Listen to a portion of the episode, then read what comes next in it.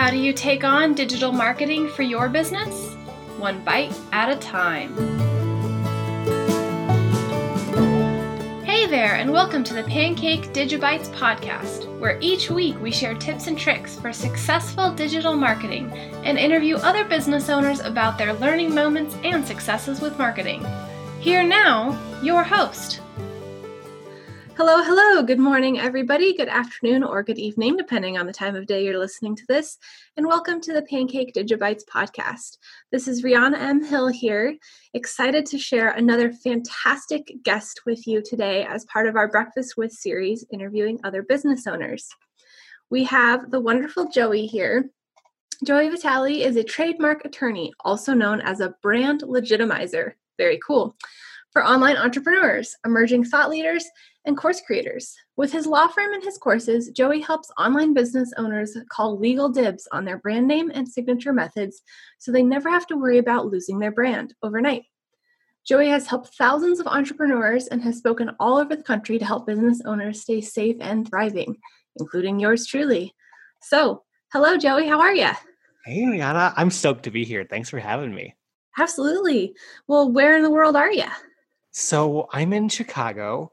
Um, but it feels weird right now, right? Like I haven't actually experienced Chicago outside of my apartment for like three weeks now.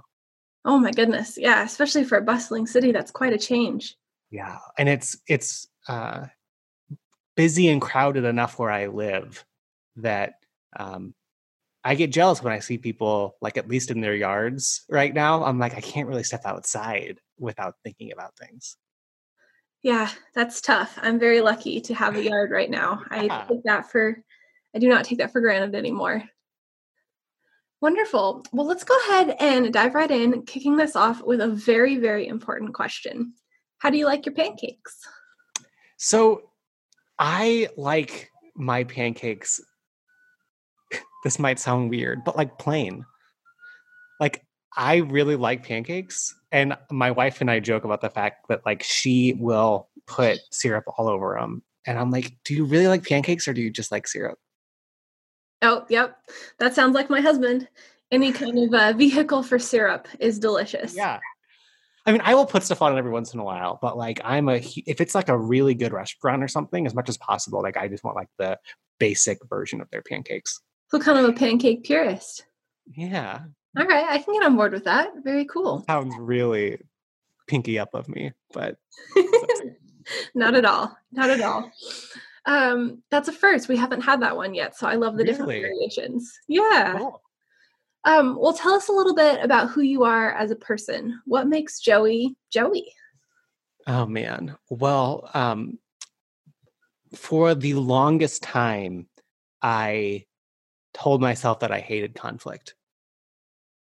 And um, that surprises most people to hear because of the fact that I'm a lawyer. But the reality is, my dad um, told me that he would buy me a car if I either went to law school or joined the family construction business. So um, I decided that I hated concrete enough to try law school. Oh my. And, um, quickly learned that the courtroom scene wasn't for me. Um, any business owners that are really wanting a shark to support them in court, like I'm not your guy. But I have learned that the flip side of that um, is that a lot of business owners are looking for someone who's just more approachable, who can help them more proactively keep their business safe and focus on the right stuff while they're thriving.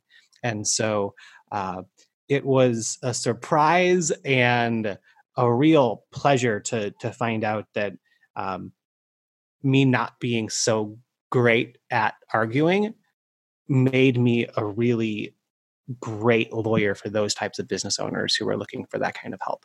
Um, and and now i'm kind of transitioning from saying that i i hate conflict to i hate conflict that i don't know how to resolve.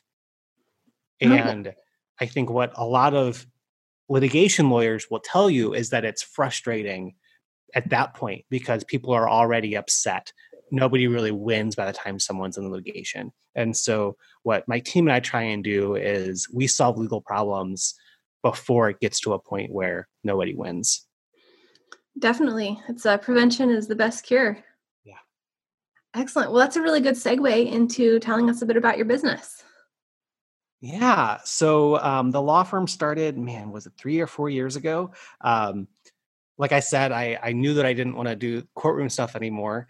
Um, but I knew that I also wanted to help entrepreneurs. And so we started kind of what I called like a kitchen sink business law firm. Whatever kind of business need people wanted, we were there to help them with. And after a year or so of working with um, over 100 clients one to one and having a Facebook group with thousands of entrepreneurs in it, we realized that so many of our friends and clients were getting blindsided by this whole trademarks thing.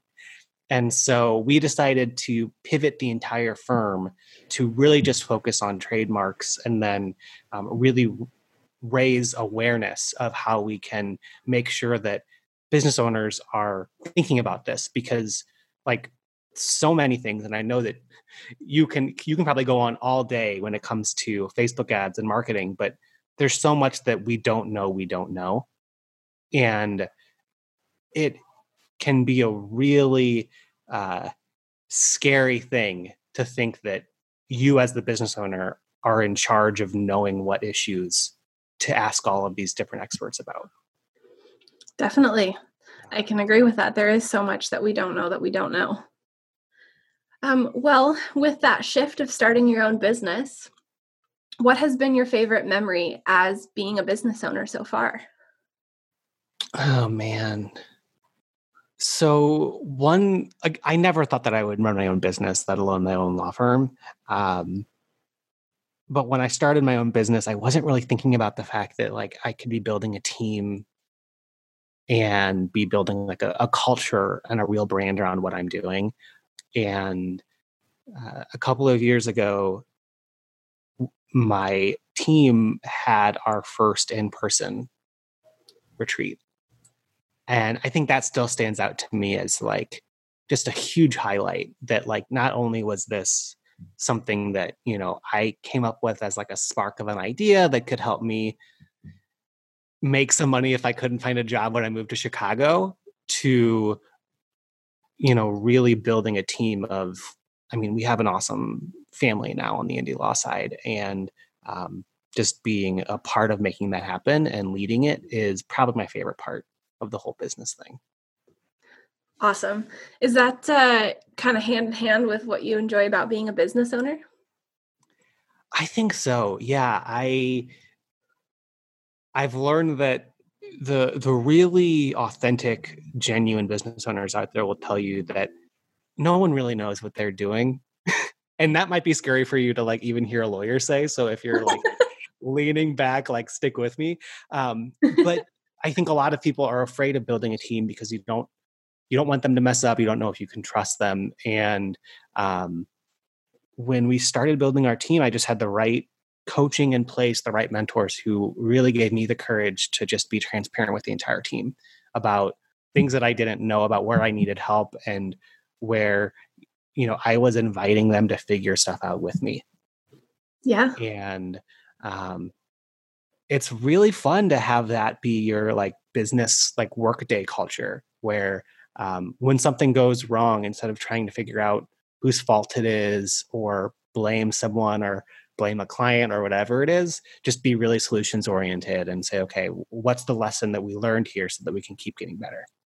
Absolutely. Yeah, I think that that's a creates a more interesting culture to work in than maybe some of those environments that we started out in. Yeah, for sure. Wonderful. Well, let's shift a little bit here into the sticky stuff. Yeah.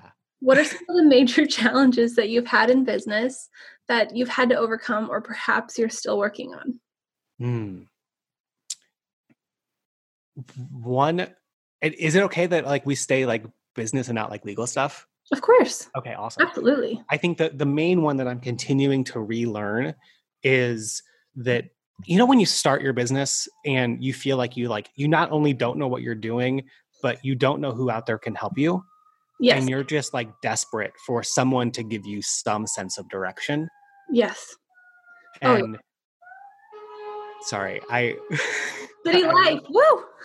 I live right by Lakeshore Drive. And so one of the only like five cars on the road right now is an ambulance. Of course, so, you know, first. um, where was I? Oh, so once once you start to find that expert or that free resource and whatever it is, you start to have some sense of steps that you can take. And what has happened to me, and I know has happened to a lot of my business owner friends, is soon we go from not having any sense of direction on how we want to move forward to having all of these different groups and resources and consultants and coaches giving us recommendations. And if you're anything like me and there's a part of you even though you're not in school anymore where like you want to be the the favorite student in the class or you want to be that person who gets the gold star like you want to make all of these different people who are helping you with your business happy um, and so i've had to be more mindful of the inputs that i have whether it's coaches resources um, you know just kind of who i'm letting help me in business in general or in a certain type of business um, because i found that most resources are helpful if you execute them. But the more hands you get in the fire the more people are in the kitchen um, the harder it is to finish all of the stuff that you're being told to do. Absolutely. Yeah. And I, you know it's so important to take action but i think you probably encountered this too when you have so many different experts talking to you. There can be conflicting information sometimes or even it just conflicts with what you believe that you should do for your own business and that can mm-hmm. kind of muddle it up a little bit too. Right. Yeah. And so one one thing that i found to be super helpful and i know that you're creating this culture already is if you can find a group of people who can help your business in different ways that are all um, kind of on the same page of the type of business that they work with. Yeah. Then sure. then there's less of a conflict when you're getting help from those different people. Conflict resolution your specialty. Yeah, right. Right. Avoiding it. Um, perfect. Well so any big wins from that though I've noticed that not only do you get to um, start to see your credit card statements every month go down because you have you can then from a place of like real integrity start discontinuing services and get your budgets down so that you don't have these overlapping expenses in the same things. Um, but then you also get a better roi on each of those. Sure yeah so that can really help with budgeting with projecting and just saying you know i know that if i invest in this course and take action on it and i kind of do it in a vacuum that i will get two three 10x the result of what i paid for. Absolutely. Focusing really hard on that one class that one topic and seeing the great results from it as well as not having the expense of having bought 10 different classes that you never did anything with. Well and are you familiar with like the dunning-kruger effect? No. Please explain it to us so it's said in a couple of different ways. Um, the simple version is the the more experienced somebody is at something, the lower they would score themselves as an expert in that topic. Okay, because sure. The more they realize they don't know in it, and mm-hmm. so if you kind of take that idea and you put a graph around it, then the more competence you have on a topic, the less confidence you have in it. Okay. And so I say this because this is the context for why people start buying tons and tons of programs on the same thing is once they start learning more about it, they realize that there's a lot that they don't know. They start not being able to see as much results as they thought that they would get when they joined the program or the coach or whatever. And they think that somebody else just has a different, better blueprint that they need to invest in. Absolutely. And so part of managing that input is sticking with whoever it is that you invested in, even when you start to lose confidence and you start to see other shiny objects. Absolutely. That can be uh, a lot easier said than done, too. Right. Wonderful. Well, let's shift gears here a little bit and talk about some of your first jobs. What were they, and did they help you in any way get to where you're at now? My, oh, geez. So, um, my I guess my first like actual job was working for my dad at his like construction site where every night we would load and unload trucks with like construction equipment. Um, again, I learned that I didn't want to be in construction. I feel like a, a lot of the jobs that I had and like classes and everything in the past was just like figuring out stuff I didn't want to do. Like that really helped me clarify what I did want to do. Sure. Um, but I guess the one of the first jobs that I had where I really felt like I, I learned a lot was in college. I was a writing tutor. Okay. And um, it's crazy even now just to see how I don't think people real I think now people are wishing that they would have paid more attention in like English class. Sure. Um, because once you build especially in online business, you see how important marketing is and how much just messaging and copy drives so much of that part of your business. Absolutely. Yeah. A few words here or there can make such a statistical difference. Right. That's true. Well, knowing some more of what you know now, I guess a little bit is pay more attention to English class. But uh, what kind of advice would you give someone who's just getting started? Or perhaps what's something that you wish you knew when you got started? There are, be careful in identifying when somebody is being a real coach with you and a mentor or um, more of a consultant. Um, mm-hmm. I've learned that the best coaches and mentors and people who have helped me in my business have, um, they don't really give me advice. They just ask really good questions. Yeah.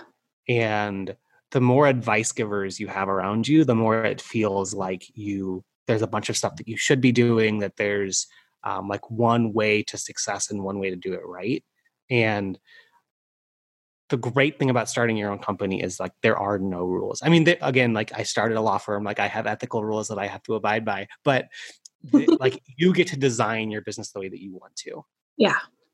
And I like what you said earlier about, you know, um, sometimes you're being told stuff just doesn't really resonate as true with your gut and um, like just lean into what you want to do when we when we started our firm um, i was kind of scared to not go in the direction of it being like a super official looking law firm brand and sure. i wasn't sure if business owners would take me seriously or not or what would happen and i was really surprised not only at the business owners that were like oh my gosh like it was really refreshing to see this but so many lawyers have reached out to me and been like how can i build a more human brand as well yeah absolutely that's amazing um well, I love to throw this next random question in here yeah. just to see, uh, kind of shift gears again. But um, what is one unique skill you have or something you know how to do that most people don't? So I don't know how to snap my fingers. Like I like I can't snap. Okay. Um, but because of that, I have learned how to do something else with my hand that makes a noise. Okay. It's not snapping, but I, I don't think anybody else can do it just because I had to learn it so that I could like make noise in like class when people said like you have to start snapping.